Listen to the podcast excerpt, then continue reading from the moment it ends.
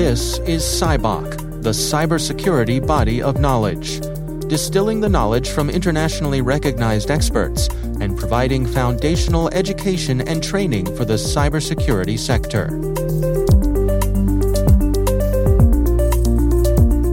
Hello and welcome to CyBOK. I'm Dave Bittner from the Cyberwire. Joining us today is David Basin, professor for information security at ETH Zurich. The knowledge area we're discussing today is formal methods for security.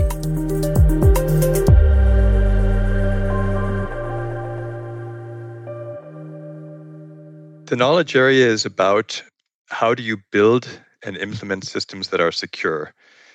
The way it's often handled is people implement something, they play with it a little bit, they test a little bit, they release it. And the question is whether one can put this on a firm mathematical footing. So this is a topic that goes back to the 1960s in the work of Hoare, Milner, and other pioneers.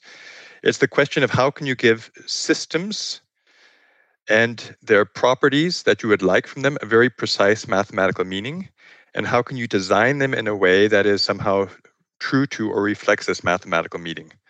This is super important for security because security it's a great application for formal methods because these techniques can be used to eliminate precisely the kinds of small bugs that attackers can exploit.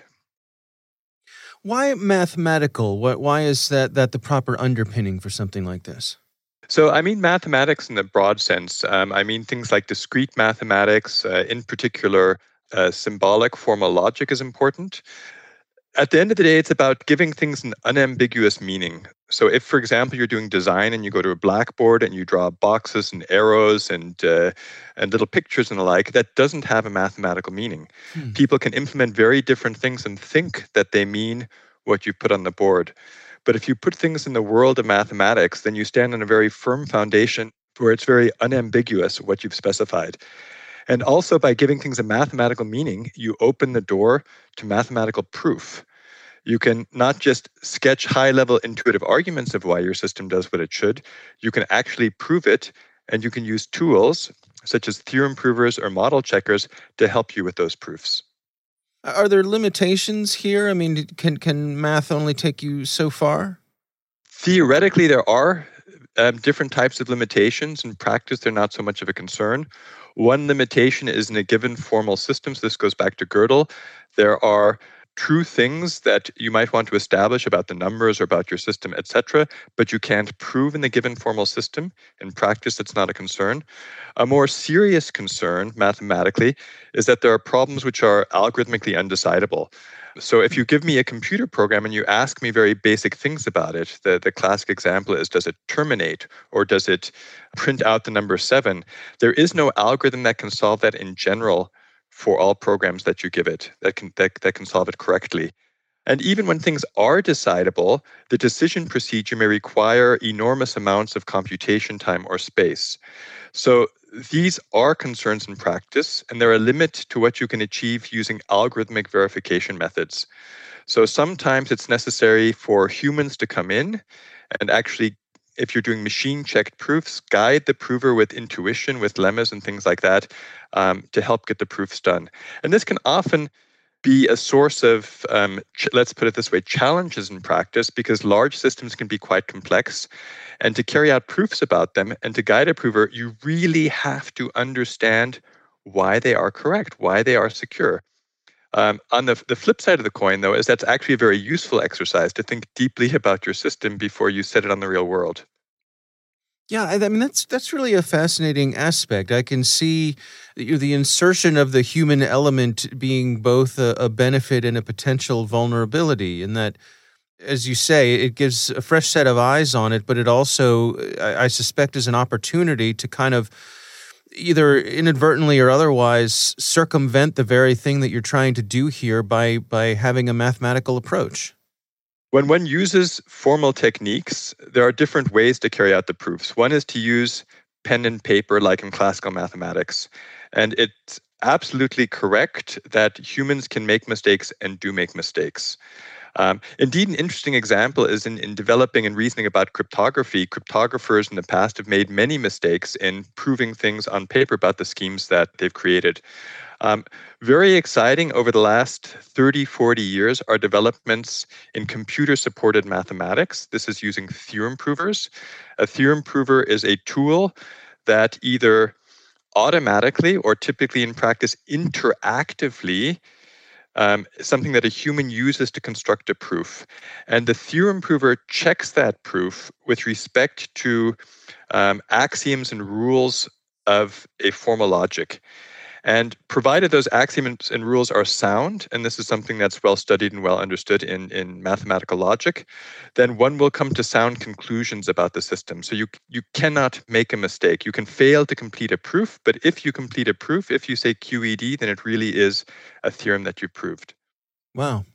Well, let's go through some of the elements that you all highlight here in the publication. Can you take us through the foundations, methods, and tools section? What are we getting at here? Sure. So, one question is how do you view a system as a mathematical object? And a common way of doing this is, is at a level of abstraction where you may choose not to focus on the particular details of the programming language, etc., but you work with a higher level model and you view a system in terms of its behaviors.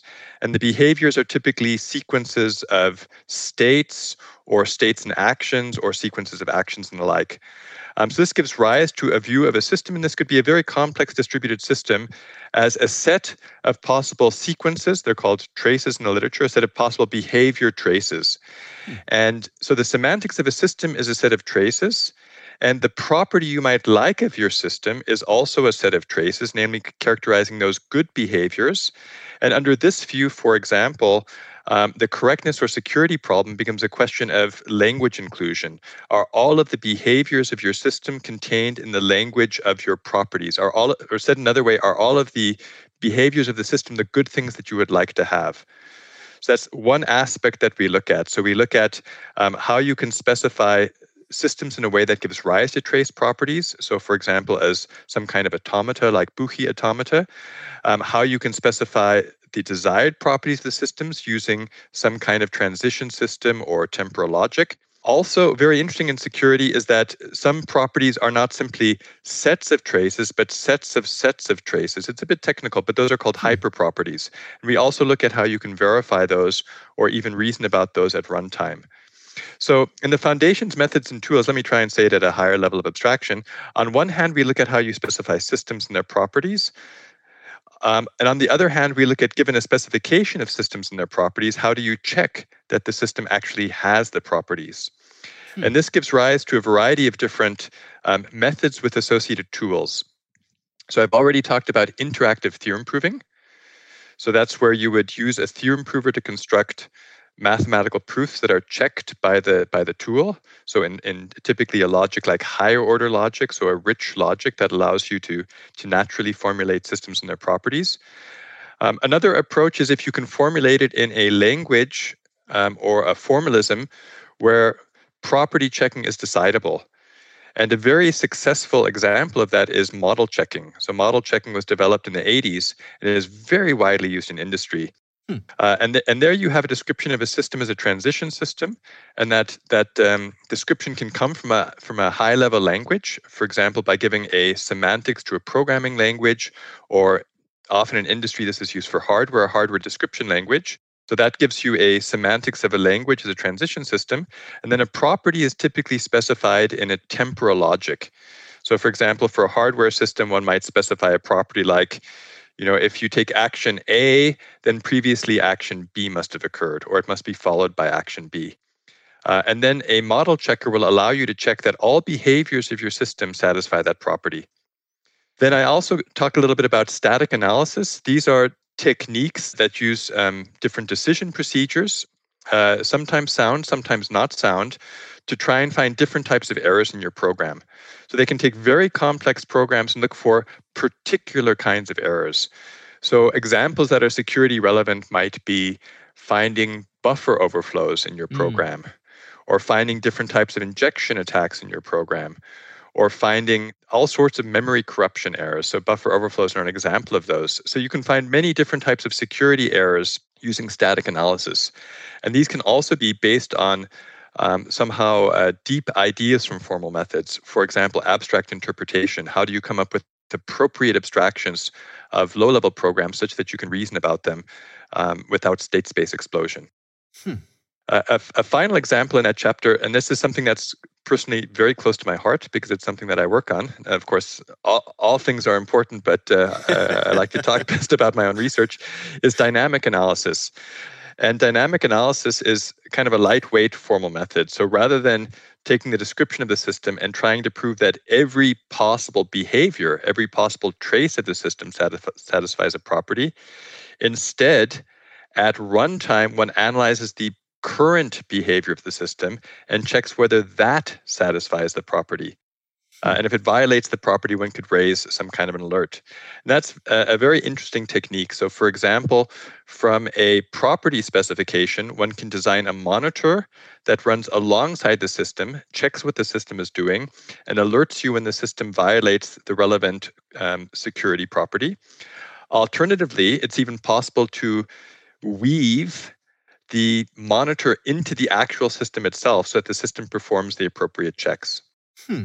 So these are some of the things we cover in section three.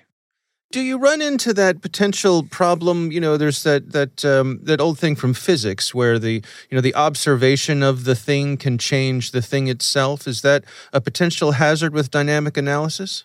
It's a really good question, and the answer is maybe. so for a for a real time system where you demand, you know, millisecond responses or whatever, if you weave extra checks in, those checks could potentially slow the system down. Mm. So keep, keep in mind, we're talking about monitoring, not enforcement. Um, enforcement is a separate question, and, and we can also talk about it. But for monitoring, it's just about observation. But the system has to produce events that are observable. Somehow you have to be able to observe the system in an interface. And if producing those observations could potentially slow the system down, then in a concurrent system or in a real time system, that could indeed have some effect. I see. Well, let's move on to the hardware elements. Can you walk us through that? Sure. So, the point there is that if we think about verifying systems, we actually have to check that all parts of the system stack are, are correct and secure. So, for example, um, if you have an application, but the operating system is corrupted, um, the operating system can corrupt the application. Or alternatively, if you have a malicious uh, hardware platform, that malicious hardware platform could somehow work around the security of the operating system or um, the applications running on top of it. So, one important question is just functional correctness. Is the hardware doing what it should? And we look at that. So, so how do you formulate um, what uh, hardware does at the level of register transfer level or at other levels of abstraction? But even if even if your hardware is functionally correct, it has the right input-output behavior. Something really um, subtle and critical in practice is that there could be side channels. Hmm. So consider, for example, you have hardware that is performing encryption using a private key for asymmetric encryption or a um, symmetric key. It may be that the way, and it, it performs encryption correctly, but it may be that depending on the bits of the key, so depending on the key itself, different parts of the encryption takes different amounts of time. So by measuring the time taken for encryption, that could leak information about the key. So this mm. would be an hmm. example of a timing side channel. There are other side channels, and a challenge in building hardware is to do so such that the behavior is, for example, in this case, somehow timing independent, that all possible keys exhibit identical timing behavior. So this is also an area for, for um, formal methods. And it's related to what I mentioned before hyper properties. It's looking at, for example, pairs of traces, saying if I consider a, a behavior with one key and a behavior for the other key, I cannot somehow distinguish them. They're observationally equivalent. And this is something that we also look at in the hardware um, section. Finally, it can be the case that you can have specialized hardware, for example, crypto hardware, and it can even be free of side channels, and it implements the right functionality. But if you use it in a particular way where you make a particular number of calls, then surprising things can happen. And these are called API attacks on security hardware. And basically, we look at the problem. Um, you have to envision somehow having a protocol between the attacker and the hardware. Can one show that this protocol doesn't lead to any security vulnerabilities? And that's also covered in this section. Well, let's move on to the next section then, which is your cryptographic protocols. Uh, there's a, a lot going on here to consider. There is. Um, and I should uh, also point out that cryptographic protocols, I think, are really uh, a beautiful area to illustrate the power of formal methods. Hmm. So cryptographic protocols are kind of like the fruit flies of formal methods, you know, little little three-line programs that are usually gotten wrong. and and and the, the reason they're gotten wrong is even if you somehow are using strong cryptography, you have an interaction between multiple parties, and moreover, there's an adversary involved. Um, so typically, we talk about a network adversary, sometimes called a Dolev-Yao adversary, and everything goes over the adversary because we assume that the adversary controls the network, which which isn't completely unrealistic. Hmm. So if we think about a, par- a, a, protocol that has two parties, for example, a initiator and a responder, or a client and a server, we tend to envision the client's message is going to the server, and then the server's message is going back to the client, etc. But everything is being scheduled over the adversary. So the adversary is somehow scheduling the different components. And moreover, in practice, if you consider a server, a server may have multiple protocol executions going on with multiple clients. And the adversary can take any message from any client and send it to the server in any session that the server thinks it's running. So it can try and conf- confuse the server. Said a little bit more technically, if we consider all of the different ways that the different parties of the protocol, for example, the initiator and the responder, can run the protocol together with an adversary, this is something that that humans are very poor at thinking about, namely all of the different, uh, you know, interleaved executions of the protocol and the traces, the global system traces that this can lead to, right. and very often mistakes can come in. Hmm. And formal methods are very good at reasoning about this. So the behaviors, the traces of the system, well, there's an infinite collection of them, because you can have arbitrarily many sessions of the protocol in different roles. Um, but nevertheless, there are so called symbolic methods that have turned out to be very, very effective about reasoning about this infinite set of behaviors. You can do this by theorem proving, by reasoning about correctness using interactive theorem proving. But there are model checkers, and these go back now over 30 years, that despite the fact that you have an infinite state space, they can very effectively explore it. And these techniques, they began in the, the 90s and at that point, they could handle toy protocols, toy protocols that exchange a secret or that authenticate a party.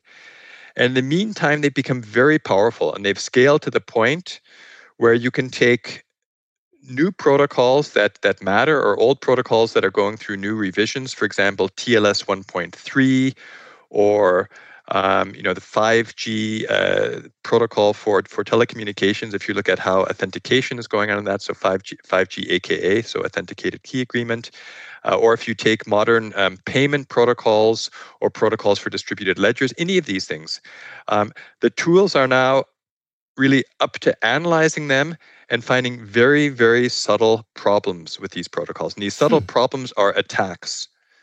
You know, if there is an attack, you can literally use a theorem prover to rob the bank. And, and, and theorem provers and model checkers are up to finding this. So this is just a fantastic uh, success story for formal methods. And it's also an interesting example where formal methods are really um, finding their way into modern practice because now, as part of standardization within companies, many companies are now taking this quite seriously and either using formal methods themselves or employing consultants that use them. So in this chapter, we look at that. We look at some of the techniques and tools that have been used for that. Also, um, different classes of protocols. For example, there are protocols that use randomization, that use coin flipping, or you'd like to establish probabilistic properties. So we look at so-called stochastic methods. And then we also look at um, so-called computational methods.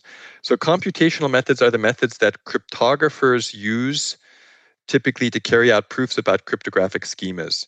They use techniques called game based proofs about schemas or simulation based proofs. It's a bit technical, the details. But recently, um, theorem proving tools have been incorporated to make these proofs very rigorous. So rather than doing pen and paper proofs that often contain errors, one can have these proofs checked using computers. So all of that is in, in, in section five. Wow. So eh, help me understand here. I mean, is this really a, a, a way to counteract the adversary's uh, creativity and and um, unpredictability? Absolutely. And the interesting thing about it is it's not like you're using these tools where you say, well, what if the adversary were to try a man in the middle attack where he stands between two sessions? Or what if he were to try and do a reflection attack? Or what if he were to try and confuse you doing this or that? One proves much stronger statements. One proves that given arbitrary parties running the protocol in different roles, for example, initiator and responder, and given arbitrary actions of an attacker, now, often there's a little footnote there. For example, in the computational methods, it's an efficient attacker in polynomial time. But using symbolic methods, it's really uh, you give an attacker powers to, to, to observe and control everything on the network, no matter what the attacker does. This protocol satisfies the desired properties, or alternatively, a counterexample is found, which is an attack. Hmm. And and you don't need to be creative and think about the possible attacks and, and somehow program something to look for them. This is saying that no adversary doing anything possible within some realm of capabilities can attack the protocol. Hmm. That's fascinating. Yeah, very well, strong statements. yeah, it really is. Um, well, let's move on to section six, which is where you cover software and large scale systems. Right. So, so here the distinction is uh, uh, sometimes between the design level for cryptographic protocols, although people go all the way to the implementation, and what can you do with large scale systems themselves. There are different types of things you can do. One type of thing is you can try and ask questions like Can a secret be leaked? And this is uh, this is also related to the question of side channels. Um, is it possible that somehow in performing different types of computations that secrets, for example, secret keys or classified data, could be leaked to interfaces? For example, an interface might be um, a TCP socket somehow uh, communicating with with uh, outsiders over the internet. Could these secrets be leaked? And this is the question of information flow control and there are different types of techniques for doing that. For example, there are type systems where if your programs are type correct, then you know that information can't be leaked. And one can perform different types of static analysis and model checking um, techniques to make sure that information cannot be leaked. Then parts of the chapter look at verification using theorem provers. For example, how would one verify cryptographic libraries to show that they have functional properties or no side channels? Or how would you verify programs that um, have either low level programming languages like C or even assembler? Um, how would you apply this to very particular um, kinds of systems? Uh, so, for example, a number of groups have been looking at verifying the security and functional correctness of parts of operating systems or hypervisors, um, either in full or at least showing the absence of different classes of bugs. And there are many different types of systems. So, so part of the section looks at low level code, but another part, for example, looks at web applications. So, web applications are critical because many companies have web applications. These web applications are available to the entire world 24 7. They're typically not protected by, by firewalls. They're typically a good target for, for attackers. So, what types of vulnerabilities can arise when one uses different web programming languages like JavaScript? How can one verify that um, scripting language environments are um, free of different types of security vulnerabilities? How can one verify and reason about distributed applications that run in part on the client and the server? So these are the types of questions that are looked at in section 6.5. Hmm. Uh, a final part is full stack verification, and that looks at the question of how can you go from high level applications running on a system and verify those. But of course, the verification of those high level um, applications depends on what's happening in the operating system. And then bring, and also compilers. So bring elements like operating systems and compilers in. And ultimately, this all runs on hardware. So you also have hardware verification. Now, one can verify these things independently, but how do you bring them all together so that you can make a statement saying, you know, provided my assumptions about the hardware hold, then I know something about the correctness of the applications running on top of the hardware that have been compiled and run on an operating system, which is in turn on running on the hardware. Mm. So this is a question of how you, you verify or make statements about the entire stack. And we also look at techniques for doing that. Well, the final section here in the publication addresses configuration, which is sort of uh, you know the, a critical thing that ties it all together. Yes. So so uh, often if you you know if you verify an operating system, if you go that far or a file system, you still rely on humans to configure it correctly. So take the case of a file system. A central question is how you set up authorization so who may do what you know how you set up access control lists or how you use things like role based access control or maybe you have some kind of rule based access control even if you verified that the access control enforcement mechanism some kind of security monitor works correctly if you set up the authorizations incorrectly you know if you say for example um, i can access your bank account information, but that isn't what's intended. Maybe you only intend that the user can access their bank account information or their branch manager can access it. If you get these things right, it doesn't matter. If you get these things wrong, it doesn't matter that you verified uh, all of the software and hardware running on the system. Hmm. So in section seven, we look at how you can reason about and verify that a configuration has desired properties. And typically here, one can use decision procedures and automate um, the question of property checking. So it's a very interesting and successful application area for formal methods. Also, one that many people aren't so aware of. Well, I mean, let, let's sort of wrap all this up and, and bring it back to the, the reasoning, you know, sort of the why. I mean, this is an area you cover in the publication. Why does all this matter? Why go through the effort to enable all of these uh, methods here? So, so that's that's a fascinating question, and and also something that I address to some extent in the motivation section of the chapter. And you can look at it from two perspectives. One perspective is systems are really buggy. This is a huge source of security problems.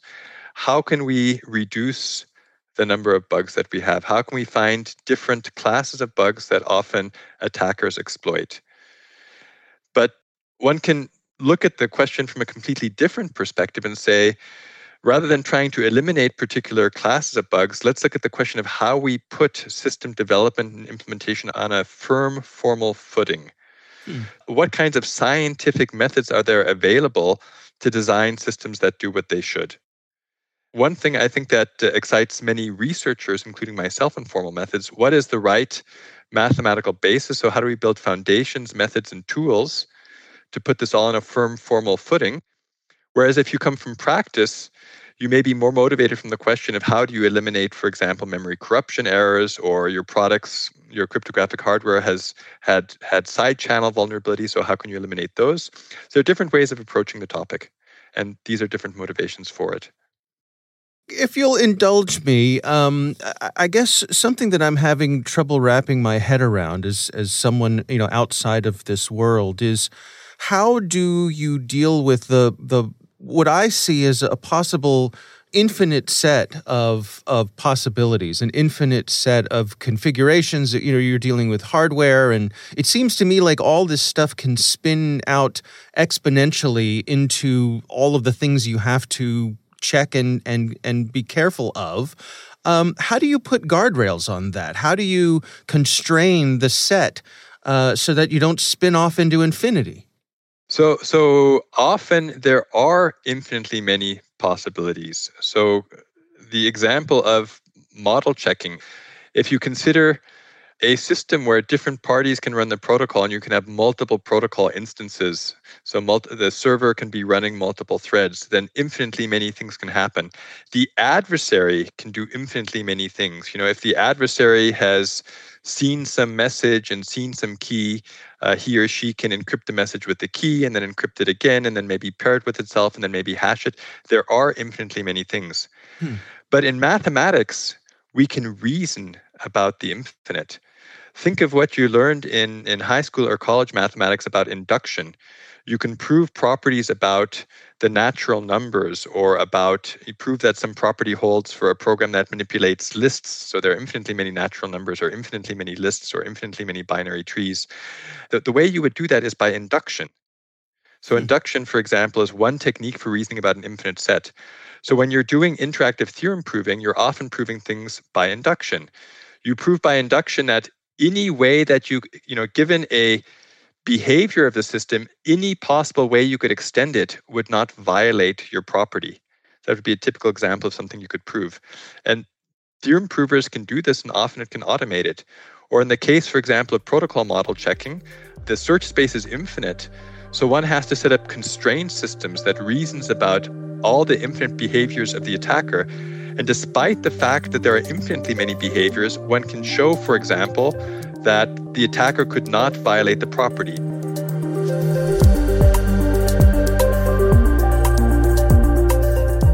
Our thanks to David Basin for joining us. You can check out the entire Formal Methods for Security Knowledge Area publication on the CyBOK website, cybok.org. This podcast is a product of the University of Bristol. CyBOK is funded by the UK National Cybersecurity Program and led by Professor Awais Rashid, along with Andrew Martin, Emil Lupu, Steve Schneider, Howard Chivers, and Yulia Cherdantseva. The CyBOK podcast is produced by the Cyberwire with senior producer Jennifer Eiben and Bristol University's Helen Jones. The executive producer is Peter Kilpe, and I'm Dave Bittner. Thanks for listening.